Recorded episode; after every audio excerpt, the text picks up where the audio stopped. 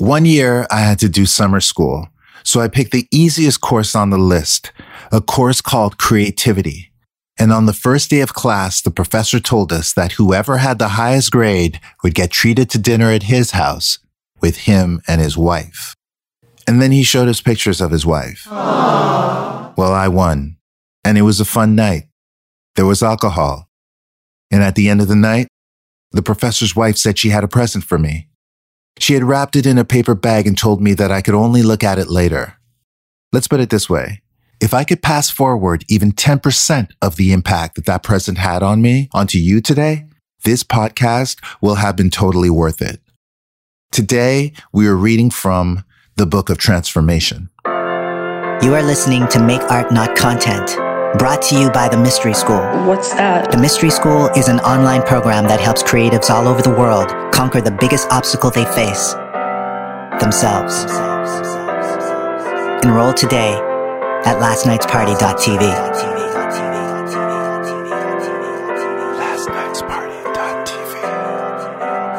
So a few weeks ago, it seemed like everyone I knew was recommending that I watch The Social Dilemma on Netflix. It's so you, people kept saying.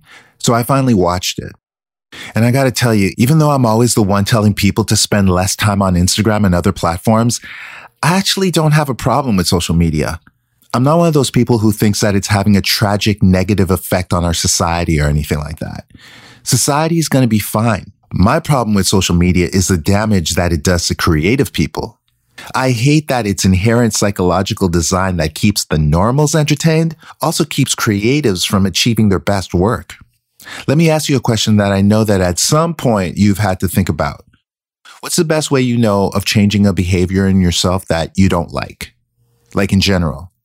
Well, I found that the absolute worst way of doing it is trying to fight it. If you want behavioral change to last forever, willpower never works.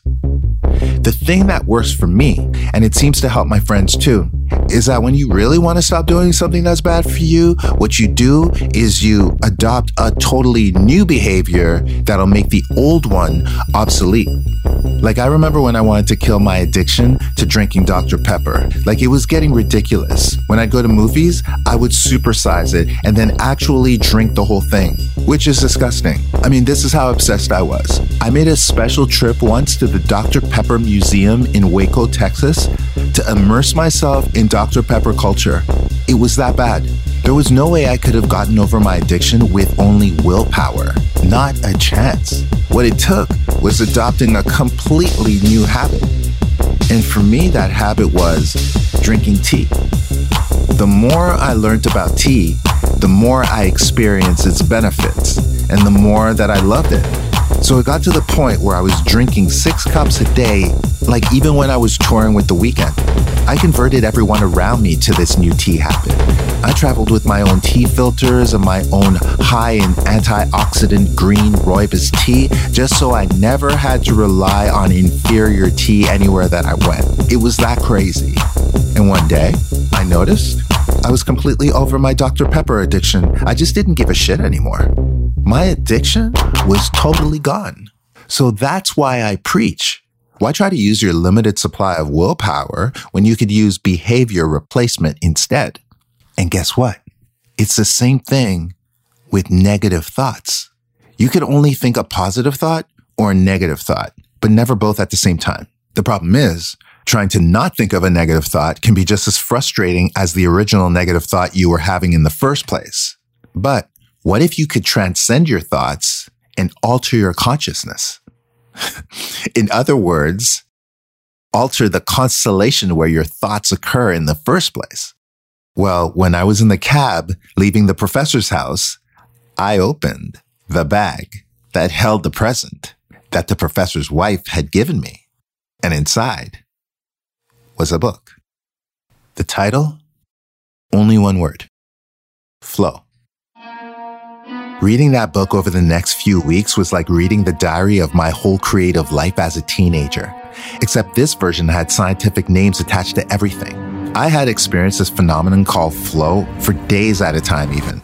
But I never knew that this mental state had a name and that it was a special experience that only a small group of people get on the regular.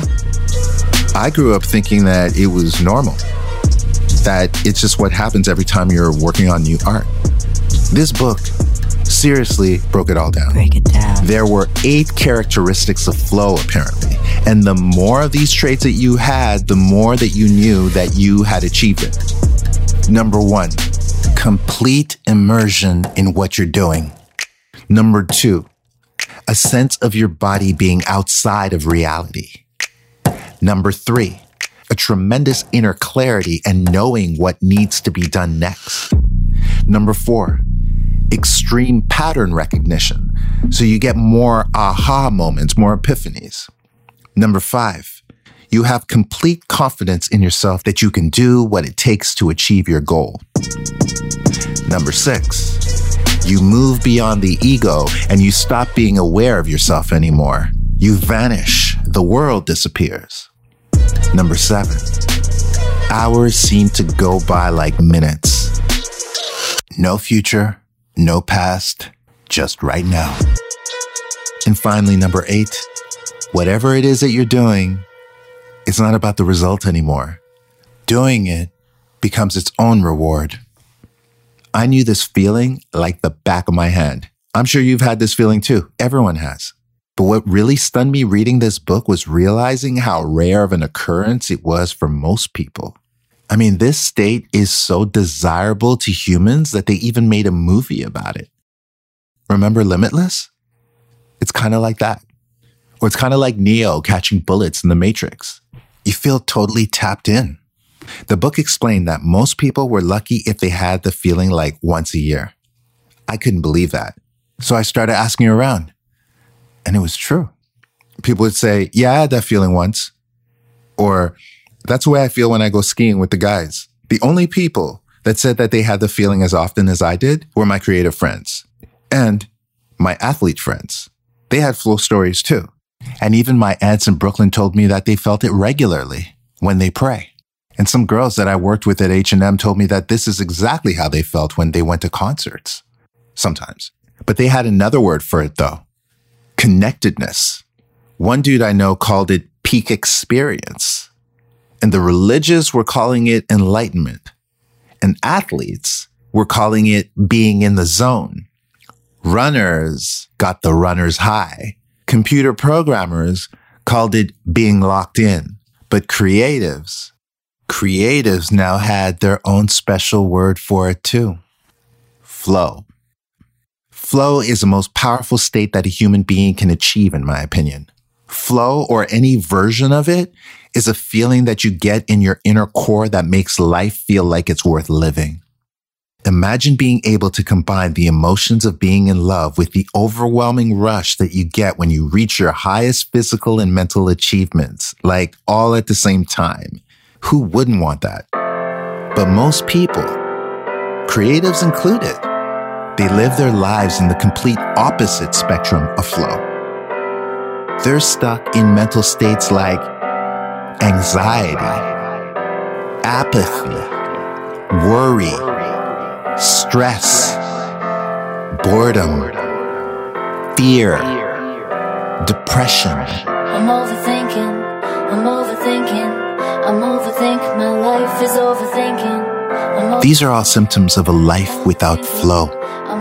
Each of these mental states are conditions that people are trying to get rid of or cover up with drugs, Netflix, scrolling Instagram, and even bad relationships.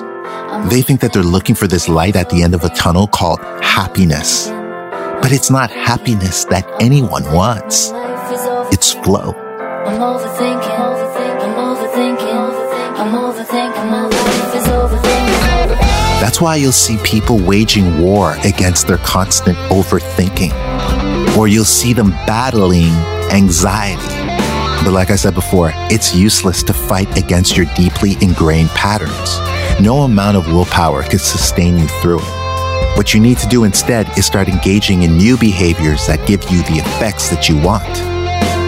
And we all want the effects of a life with flow. Because once you have that, the negative shit just melts away. So that's why this book that the professor's wife gave me had such an impact on me. It turns out that every human being can create flow on demand.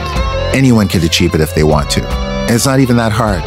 It's not like you need a special talent or anything. You just have to line up a few conditions, like in the right order.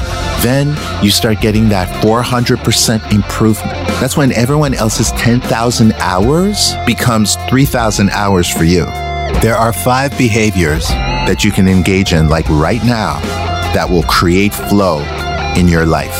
And these five behaviors are what we're going to talk about in part two.